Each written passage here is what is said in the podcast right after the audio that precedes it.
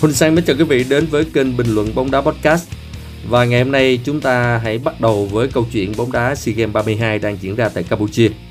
À, như các bạn đều biết thì à, đội U22 Việt Nam nằm cùng bảng được coi là tử thần với à, kình địch ừ, Thái Lan, Malaysia, Singapore và U22 Lào. Trong khi à, Campuchia thì nằm ở bảng đấu được coi là nhẹ hơn. Chủ nhà nằm chung bảng với Indonesia, Philippines, Myanmar và Đông Timor đó là bản đấu mà có lẽ là người ta cũng sẽ có thể dự đoán là chủ nhà đặt mục tiêu ít nhất là vào đến bán kết. Còn trở lại với à, đội U22 Việt Nam thì ngày hôm nay chúng ta có trận đấu và thắng chật vật các cầu thủ U22 Lào với tỷ số 2-0. Nhìn vào tỷ số thì có lẽ là chúng ta cũng có thể hài lòng. Nhưng mà diễn biến trên sân thì người hâm mộ có vẻ rất là lo lắng. U22 Việt Nam sau thời kỳ của ông Park Hang-seo thì à, được coi là thời kỳ chuyển giao. Cho nên những cái áp lực mà ông Park Hang-seo và hai lứa cầu thủ trước để lại thì nó rất là nặng nề đối với các cầu thủ hiện nay. À, chúng ta là nhà đương kim vô địch à, của SEA Games và đồng thời là trước đó ở SEA Games 30, các trọn Park Hang-seo cũng đã có được tấm huy chương vàng đầu tiên. Rồi sau đó là bảo vệ tấm huy chương vàng ở SEA Games trên sân nhà 31 diễn ra vào năm vừa rồi. À, bây giờ thì à, các trò của ông tân huấn luyện viên người Pháp, ông Toussaint có cái nhiệm vụ là bảo vệ chiếc huy chương vàng lần này. Tuy nhiên có lẽ là um, điều đó cũng tạo ra áp lực lớn cho các học trò ông Thuse. Um, và hôm nay thì chúng ta có trận đấu rất là khó khăn trước U22 Lào. Và nếu như các cầu thủ U22 Lào dưới sự huấn luyện của uh, huấn luyện viên uh, Vincent Weiss thì uh, nếu như họ gặp may mắn hơn, uh, họ có thể cầm hòa chúng ta trong trận đấu này. À, đó có lẽ là um, lý do để ông uh, Vincent Weiss khẳng định là đội Lào xứng đáng có được một trận hòa. Mặc dù ông Thu Xê thì lại phản đối điều đó. Ông cho rằng là các cầu thủ Việt Nam của chúng ta à, xứng đáng giành chiến thắng trước Lào.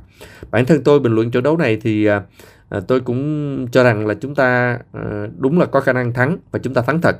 À, tuy nhiên là à, đây là một trận đấu mà chúng ta thắng không thuyết phục. À, chúng ta ghi hai bàn thắng vào à, hai thời điểm được coi là ở hai đầu nỗi nhớ Tức là ở phút thứ hai thì Văn Tùng đã có ngay và đánh đầu mở tỷ số. Nhưng cứ tưởng là sau bàn thắng này thì các cầu thủ ờ, U22 Việt Nam cũng sẽ chơi tốt hơn lên rất là nhiều. Nhưng mà cuối cùng thì chúng ta chơi rất là chật vật.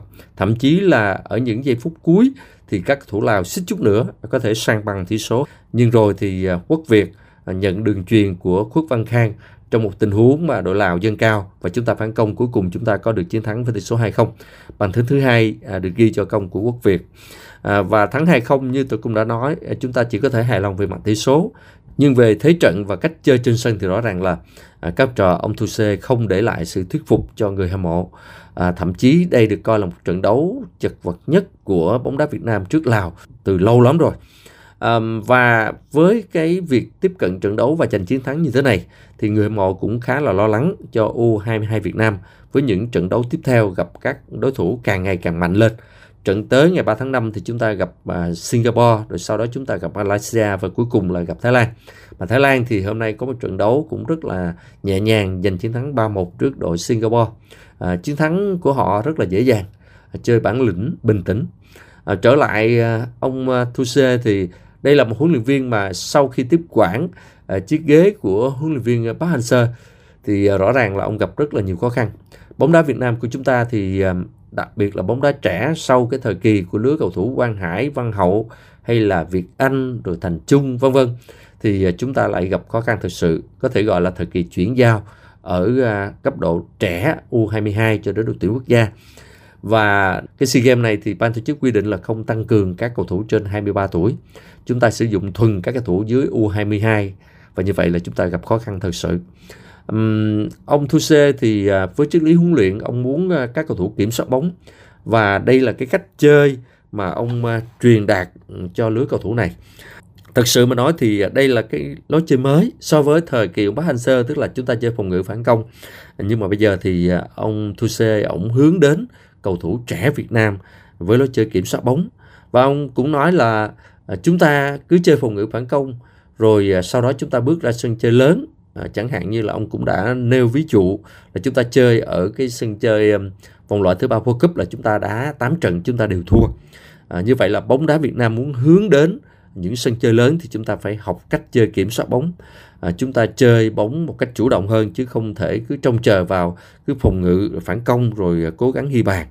Và như vậy là chúng ta khó nâng tầm được à, bóng đá Việt Nam.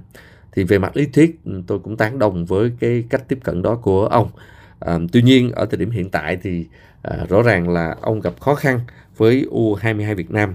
Và ông Thu Xê thì với cái phong thái của một người ờ, đi xây dựng kiến tạo mà kiến tạo thì như chúng ta đều biết ừ, không đặt nặng cái thành tích trước mắt.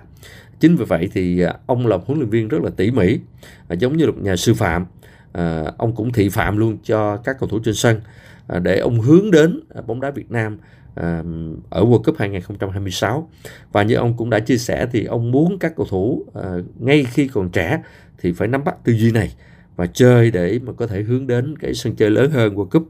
Muốn vậy thì chúng ta cũng phải à, ngay từ đầu chúng ta cũng phải bắt đầu thay đổi cái tư duy chơi bóng kiểm soát bóng và muốn tạo ra một cái hệ thống như vậy à, và rõ ràng là với một cái suy nghĩ đó và cách tiếp cận như vậy cho nên à, đội tuyển U22 Việt Nam cũng gặp rất là nhiều bỡ ngỡ à, các cầu thủ thi đấu ở thời điểm này mà nói thì uh, họ cũng đang bị lấn cấn giữa cái việc chơi phòng ngự phản công và cái triết lý chơi bóng kiểm soát của huấn luyện viên Tuse Um, tuy nhiên về lâu về dài thì rõ ràng là chúng ta cần phải kiên nhẫn hơn với huấn luyện viên người Pháp. Ông có nhiều kinh nghiệm huấn luyện từ Âu Ờ, sang Á. Và đến với bóng đá Việt Nam thì à, rõ ràng là ông có những cái hiểu biết nhất định bởi vì trước đây ông đã từng công tác ở BVF. À, bây giờ thì đến với bóng đá Việt Nam ký hợp đồng tới 4 năm. Và ông có thời gian để cố gắng làm sao thiết lập cho ông một cái lộ trình, thiết lập cho các cầu thủ Việt Nam một cái lộ trình để à, hướng đến cái thành tích tốt hơn đặc biệt ở cấp độ cao hơn đó là đội tuyển quốc gia. Nhưng mà rõ ràng là khi mà xem bóng đá suốt thời gian vừa qua thì à, bóng đá Việt Nam của chúng ta cũng gặt hái được một số thành tích nhất định à, tạo ra những cái cột mốc ấn tượng dưới à, 5 năm cầm quyền của ông Park Hang-seo.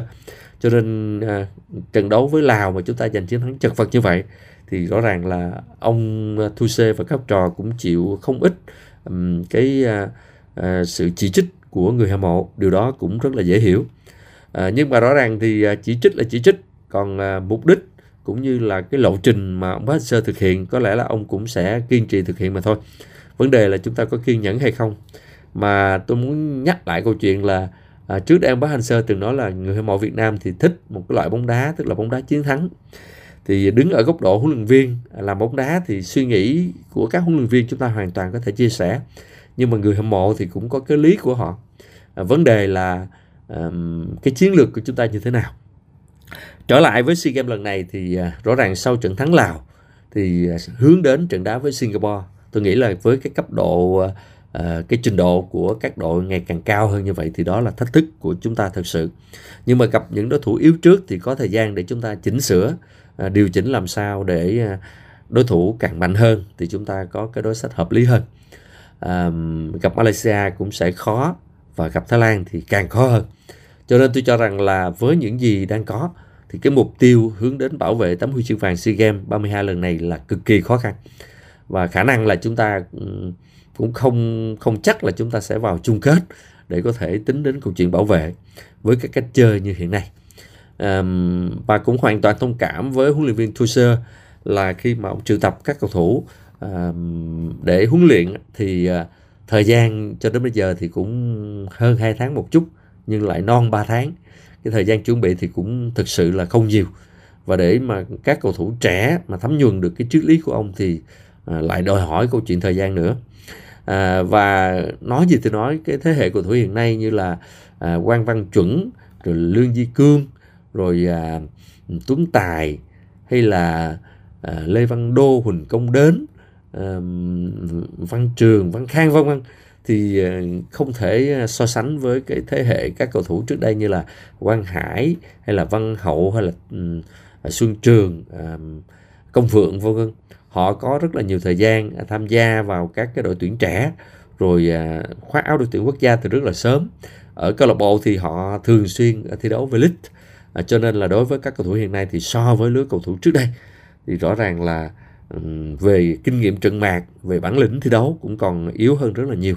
Nhưng mà thôi thì à, chúng ta cứ đặt vào tương lai cho huấn luyện viên Tuse à, thực hiện theo cái à, những gì à, cái lộ trình mà ông đặt ra. À, nhưng cũng có lẽ là à, nói trước để rào trước người hâm mộ rằng là à, tôi nghĩ rằng theo chủ quan của tôi kỳ này rất khó để chúng ta gặt hái được thành tích ở SEA Games. À, nhưng mà nếu nhìn về lâu về dài thì chúng ta chấp nhận một cái giai đoạn quá độ để chúng ta có được một cái thành quả tốt trong tương lai. À, xin chào tạm biệt các bạn và hẹn gặp lại à, trong à, chương trình lần sau.